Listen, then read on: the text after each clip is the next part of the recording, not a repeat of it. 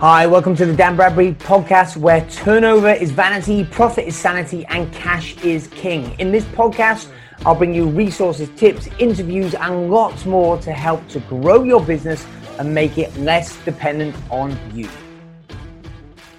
Just before Christmas, I did something I've never done before. I did a seven day challenge on Facebook in a Facebook group called the Profits of Profit, where I shared seven strategies in seven days from clients of mine who are each generating seven figures in profit, or some were actually eight figures in profit. So each one shared a different strategy that was the one thing that made the biggest difference in allowing them to grow their profits sustainably to seven figures and beyond. And now we're in the current phase in the kind of new lockdown. I thought I'd reinvigorate that and kind of go more in depth into each of those strategies that they shared. So every week for the uh, next seven weeks, we're going to release one of these strategies. So today, I'm going to start with the first strategy, uh, which was shared by a client of mine, long-time client, five or six years now. I think we worked together, Paul Gough.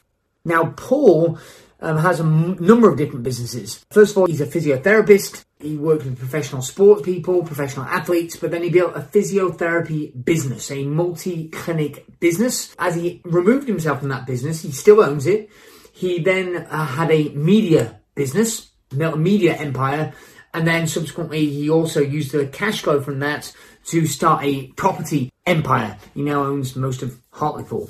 So, um, in fact, I interviewed Paul Gough on my podcast before. It was um, season two, episode 14. Uh, going from six figure revenue to seven figure profits. It's a great interview, got great feedback, well worth checking out. However, when I asked him, Paul, what was the one thing that made the biggest difference. In a heartbeat, without even blinking, he said, Oh, I, it's got to be one to many selling. And you might have heard that expression before, but Paul's got a bit of a unique twist on it. I said, What does that mean? He said, Well, back when I was a physio and started my first physio practice, it was all about me. So I would have to do the marketing, I would have to do the sales, then I would have to actually do the work, you know, work on the client's hamstring or whatever. And he goes, I needed leverage. Okay, so uh, first he hired other physios, right? And then he did that and he built out a clinic, but it's still limited because every physio has to see the client, has to do the pitch, has to then do the work. So it, it can only grow incrementally in a linear type fashion.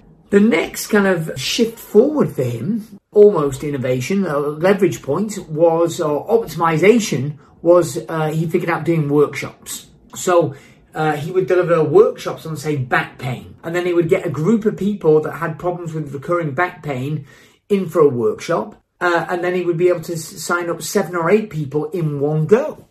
But as he thought about how to leverage it better, the, the innovation was when he moved to webinars. Because not only can you do a webinar where makes sense, right? If you're in back pain, you probably don't want to get in the car and travel all the way to a physiotherapy clinic. Um, uh, you can see it from the comfort of your own home, but he also was able to leverage time because he was able to repeat and automate that webinar. The point is, you need to leverage the assets and the skill set that you've got, and you need to do it across all the different points of uh, parts of your business you know, so for most businesses, at least three key areas which you can get significant leverage on.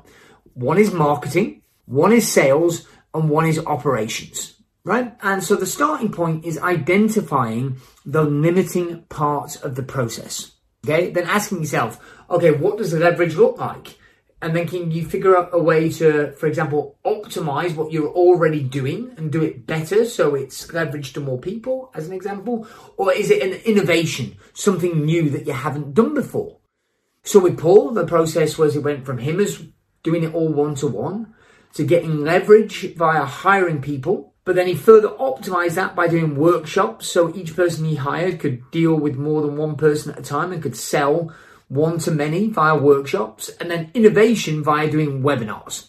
Okay, so here is the takeaway, the little exercise, the little cheat sheet, if you will, which if you do this exercise, uh, will allow you to apply this in your business. I want you to create a grid.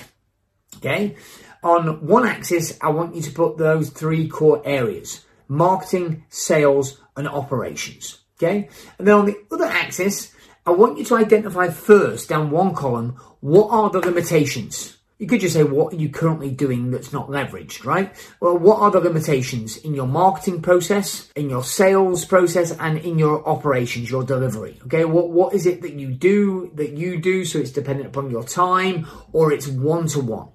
Then in another column, I want you to brainstorm as many ideas as you can to get leverage.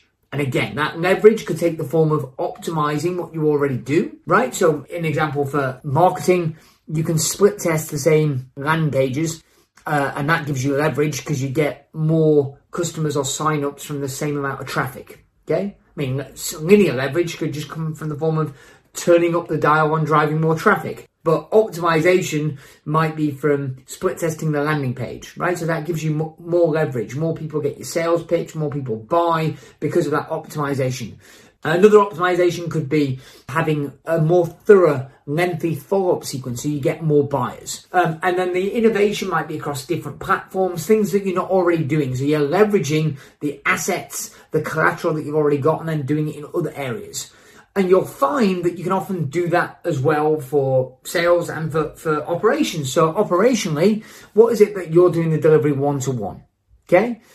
So for me, I could give this advice to a client one to one, but it's limited. I could optimize that by doing it for a workshop right? So it's a greater number of people, but the high leverage activity, the innovation might be recording it and putting it on a podcast, putting it on a YouTube, right? Driving on different platforms, doing it on Clubhouse. Okay. That's what that might look like. But the question is, how does this apply to you? So create a grid. One axis, marketing, sales, operation. Other axis, what are the current limitations?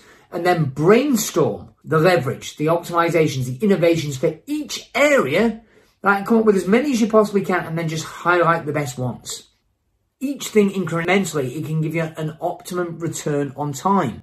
And these are the things that allow Paul to go from a, by most people's standards, doing great as a physio, making, I think he said in the interview, 40 or 50 grand a year, which is double, you know, the national average full-time salary, which is amazing. But, you know, he was a highly skilled professional to making seven-figure profits was via this process, going one to many.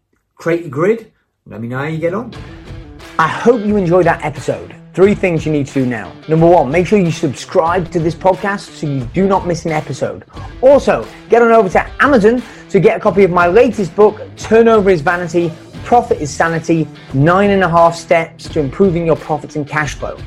Also, join our Facebook group, the Turnover is Vanity Profit is Sanity community, to connect with other business owners.